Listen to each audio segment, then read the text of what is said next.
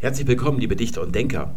Wir werden zurzeit überflutet mit Anfragen von Zuschauern, die sich erkundigen möchten, wie es sich denn mit den Akronymen verhält. Das sind also Abkürzungen, die aus den Anfangsbuchstaben der einzelnen Elemente gebildet werden. Die werden also wie hier die allgemeinen Geschäftsbedingungen mit Großbuchstaben geschrieben. Und wenn die jetzt in den Plural gesetzt werden oder in den Genitiv, wenn die also eine Endung bekommen, die man ja beim Sprechen durchaus mitspricht, aber wie ist es, wenn die geschrieben werden, diese Wörter? Werden die Endungen dann mitgeschrieben? Und wenn ja, wie werden sie am besten geschrieben? Und deswegen möchte ich das hier nebenbei kurz einfügen als kleinen Hinweis, damit ich darauf verweisen kann, wenn da nochmal fünf E-Mails kommen zu dieser Frage. Das Akronym ist eigentlich eine Wortbildungsart. Man hat meistens ein solches Ungetüm wie die allgemeinen Geschäftsbedingungen und das besteht aus mehreren Gliedern. Da identifiziert man vermeintlich wichtige Glieder und da nimmt man jeweils den vordersten Buchstaben. Deswegen Akro. Akros ist ein griechisches Adjektiv und bedeutet der vorderste, der äußerste. Manchmal auch spitz. Da gibt es dann auch noch Akra. Das ist die Spitze im Sinne einer Bergspitze, also der Gipfel. Deswegen die Akropolis. Das ist eine Stadt, die auf so einem Hügel gebaut worden ist. Und das zweite Glied, das ist Onyma, das ist der Name, das ist ein sächliches Substantiv im Griechischen für Name, manchmal auch Onoma. Man benennt ein Ding also, indem man die vordersten Buchstaben von so einem Ungetüm hier, was man also als ausführlichen Begriff zunächst einmal wählen würde, indem man die nimmt und zu einem kurzen Wort zusammenfügt. Und da haben wir zum Beispiel das AKW, wir haben die DVD, das musste ich nachschauen bei Wikipedia, also die digitale, universale, also für alle Zwecke verwendbare Scheibe. Dann haben wir HTML natürlich, dann PHP, das kennt ihr wahrscheinlich, wenn ihr nicht so mit Computern euch auskennt, nur als Dateiendung, wenn ihr irgendeine Internetseite ausruft. Das ist hier Personal Homepage genannt. Der das erfunden hat, der hat am Anfang noch nicht gewusst, was für ein Riesenerfolg das werden wird und hat ihm einen ziemlich komischen Namen gegeben. Da hat man später dann einen anderen Namen, der diese PHP als Anfangsbuchstaben einigermaßen imitieren kann, genommen, um zum Ausdruck zu bringen, was PHP wirklich ist, nämlich eigentlich eine Programmiersprache, die auf dem Server abläuft, wo ihr anruft, wenn ihr eine Internetseite aufruft. Und dann haben wir natürlich auch den BGH, den Bundesgerichtshof. Die allgemeinen Geschäftsbedingungen sind ja ein Mehrzahlwort. Denn es gibt natürlich nicht nur eine Bedingung, sondern mehrere. Das sind ja so lächerliche Mini-Verfassungen, die sich gerade die mittelständischen deutschen Unternehmen, die immer so als der Anstand dargestellt werden. In Wirklichkeit sind das ja in der Mehrzahl die anstandslosesten Gesellen, wenn man mal mitbekommt, wie das so abläuft im Geschäftsleben in Deutschland, wie da so eine Einkaufsabteilung mit einer Verkaufsabteilung, wie die miteinander kommunizieren. Das sind also Bedingungen, wo man versucht, hier noch den letzten Schneid dem anderen abzukaufen und das dann vor Gericht schließlich noch aufzurechnen gegeneinander. Da muss dann der Richter diese Geschäftsbedingungen miteinander vergleichen und irgendeinen Vergleich herbeiführen. Jetzt ist die Frage, wie drückt man diese Mehrzahl aus? Macht man das überhaupt? Wir sehen hier die Vorschläge, die von den Fragestellern mir mitgeschickt worden sind. Da sollte ich also aussuchen, was ist richtig und was ist falsch. Man kann ganz allgemein einen Irrtum ausmachen. Die Leute glauben, dass es sich hier um eine Rechtschreibfrage handelt. Das ist aber nicht so. Deswegen braucht man auch gar nicht in der amtlichen Rechtschreibung anfangen zu blättern. Man wird dort nichts über Akronyme finden. Das ist also in der Rechtschreibregelung völlig ein unbeschriebenes Blatt, so ein Akronym kann man sagen. Wir haben es hier mit Wortbildung zu tun. Es geht um Grammatik und da gibt es keine amtliche Vorschrift. Was wir jetzt aber gleich schon mal sagen können, wir wissen zwar noch nicht, ob da hinten so eine Endung hingehängt wird oder nicht und welche das ist, die unteren beiden Fälle mit dem Apostroph, die sind auf jeden Fall falsch, weil hier spielt die Rechtschreibung schon wieder rein. Wir wissen, der Apostroph hat nur die eine Aufgabe zu markieren, dass ein Laut ausgelassen worden ist. Das ist hier aber nicht der Fall. Dass also Edingungen hier ausgelassen worden ist, ist nicht der Grund, warum hier ein Apostroph steht, weil dann würde auch zwischen dem A und dem G und dem B, da würden auch Apostrophe stehen stehen müssen. Das ist also nicht der Grund, sondern hier wird also falsch gedacht, dass ein S angefügt wird und und das ist etwas, was der Apostroph auf keinen Fall macht. Diese Möglichkeiten können wir hier also schon mal als tatsächlich falsch wegtun. Bleibt also noch die Frage, schreibt man diese Endung nun hinten dran oder macht man es nicht? Diese Frage wollen wir mal kurz zurückstellen. Wir tun mal so, als würden wir sie schreiben wollen. Also wir wollen um jeden Preis diese Endung hinten schreiben. Welche Endung müssen wir denn dann nehmen? Da sind nämlich einige Fragesteller auf die Idee gekommen zu sagen, es heißt ja nicht Bedingungs, so im Plural, sondern es heißt Bedingungen. Wenn dann schon die Endung markiert wird, dann muss es auch die richtige sein. Also es müsste die AGBen heißen oder so müsste man es zumindest schreiben. Das ist klug gedacht, raffiniert, aber es ist dennoch falsch. Der Fehler ist unvermeidlich, wenn man nicht eine wichtige linguistische Lektion gelernt hat, die habe ich schon öfter angesprochen.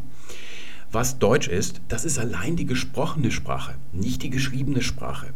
Die Linguistik, wenn sie die Sprache untersucht, untersucht heute immer die gesprochene Sprache. Sie geht also nicht davon aus, was für schriftsprachliche Tugenden herrschen, denn die verschleppen eigentlich die tatsächliche Sprachentwicklung. Deswegen nimmt man heute Sätze aus dem richtigen Leben, wie es einer zum anderen in der Kaffeeküche oder so sagen würde. Solche Sätze nimmt man heute in der Linguistik. Und jetzt müssen wir uns Folgendes vorstellen. Es ist zwar ein Akronym, das dadurch entsteht, dass die Anfangsbuchstaben der Einzelelemente hier zusammengefügt werden, aber jetzt ist es dann ein fertiges Wort, wenn das dann erstmal so dasteht. Wir haben uns für A, G und B entschieden. Und jetzt ist es ein Wort der deutschen Sprache. Und wenn wir von diesem Primat der gesprochenen Sprache ausgehen, dann haben wir dieses Wort. Ich habe mal hier hinten einen Akzent hingeschrieben, damit wir wissen, wir betonen hier auf der allerletzten Silbe. Wir sagen also AGB, das ist das Wort. Es ist ein Pluralwort und wir wissen auch, es muss ein starkes Substantiv sein, denn wenn neue Wörter gebildet werden, heute im Deutschen Substantive, dann werden die stark gebeugt. Und starke Substantive, die auf einen Vokal enden, die haben im Plural die Endung S. Hier mal ein paar Beispiele. Die Cafés sagt man sehr selten, manchmal lässt man die Pluralendung auch weg. Man sagt, ich hatte fünf Kaffee oder so. Aber wenn wir das Café als Einrichtung, als Ort nehmen, dann müssen wir hinten ein S anhängen. Wir sagen auch die Canapés, wir sagen die Julis. Das sind die jungen Liberalen, also die später mal FDP-Abgeordnete oder so werden. Aber was heißt Abgeordnete? FDP-Mitglieder sollte man lieber sagen. Die Jusos, das endet auf O, das kommt also nicht darauf an, was für ein Vokal das ist. Auch die Autos wird mit S in den Plural gesetzt die Verandas mit A und die Kommas mit A. Da haben wir also überall hinten dieses S dran. Wir haben hier also im Deutschen ein neues Wort. Wie ein Wort entstanden ist, ob das raus aus Elementen des Deutschen herausgebildet worden ist, ob es ein Fremdwort ist, ob es ein Lehnwort ist, also eins zu eins eingeschleppt worden ist aus dem Englischen. Twitter wäre zum Beispiel ein Lehnwort, während international kein Lehnwort aus dem Lateinischen ist, sondern ein Fremdwort. Es hat es so im Lateinischen nicht gegeben. Es hat man aus lateinischen Einzelelementen später erst zusammengebaut. Das ist also die Unterscheidung zwischen Fremd- und Lehnwort oder ob es also hier so eine Akronymschreibung ist, das spielt alles keine Rolle. In dem Moment, wo dieses Wort dann Teil des deutschen Lexikons geworden ist, ist es also hier so ein Wort und die Lautung ist AGB. Es spielt für die Beugung dieses Wortes auch keine Rolle, wie man das schreibt. Und man schreibt es eben mit drei Großbuchstaben. Wir können jetzt also schon die dritte Möglichkeit, die AGB ausschließen. So kann es auf keinen Fall sein. Der Plural von AGB lautet die AGBs. Und es ist tatsächlich so, wenn gesprochen wird, wird dieses S auch mitgesprochen. Es ist also nur, wenn sich jemand wirklich an der Schriftsprache orientiert und versucht, das zu imitieren, sagt er die AGB. Aber eigentlich richtig, nach der allgemeinen deutschen Grammatik, wie wir sprechen, wäre also die AGBs.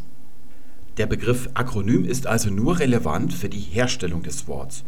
In dem Moment, wo es fertig ist, wo der Lutscher gelutscht ist und das Wort Teil des Lexikons ist, ist der Begriff nicht mehr relevant. Und da liegt so ein bisschen der Denkfehler, dass die Leute nach wie vor glauben, das wird immer wieder, jedes Mal neu kompiliert. Wenn also jemand AGB sagen will, dann würde er also jedes Mal diesen Prozess der Akronymisierung durchführen. Das ist aber nicht so.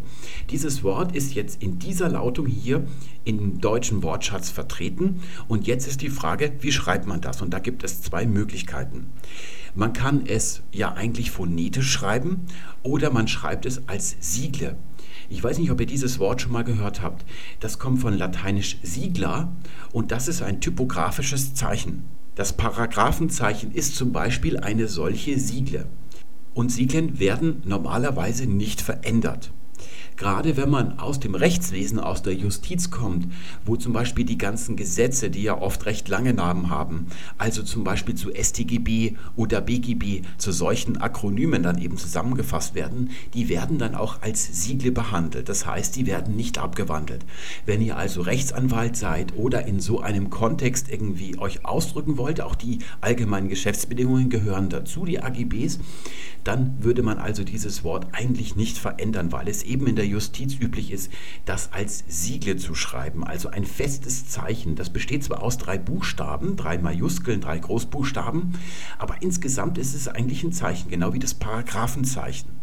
Ich würde also AGB oder BGH und diese ganzen Abkürzungen für Gesetze, alles, was man sich da so in der Justiz ausdenkt, das würde ich nicht mit einer Endung hinten versehen, weil da eben die Sieglenschreibung gängige Praxis ist.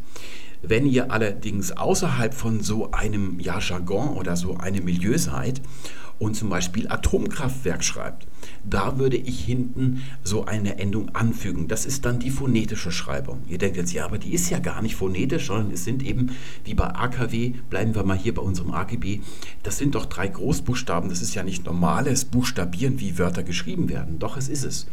In dem Moment, wo wir diese Buchstaben groß schreiben, wissen wir, dass sie auch als Buchstaben mit ihrem Buchstabennamen ausgesprochen werden. Das heißt, ich muss hier, beim A gilt es noch nicht, da wirkt es sich noch nicht aus, aber wenn ich da ein großes G habe, dann spreche ich das nicht nur G aus, sondern mit seinem Namen und der ist im Deutschen G.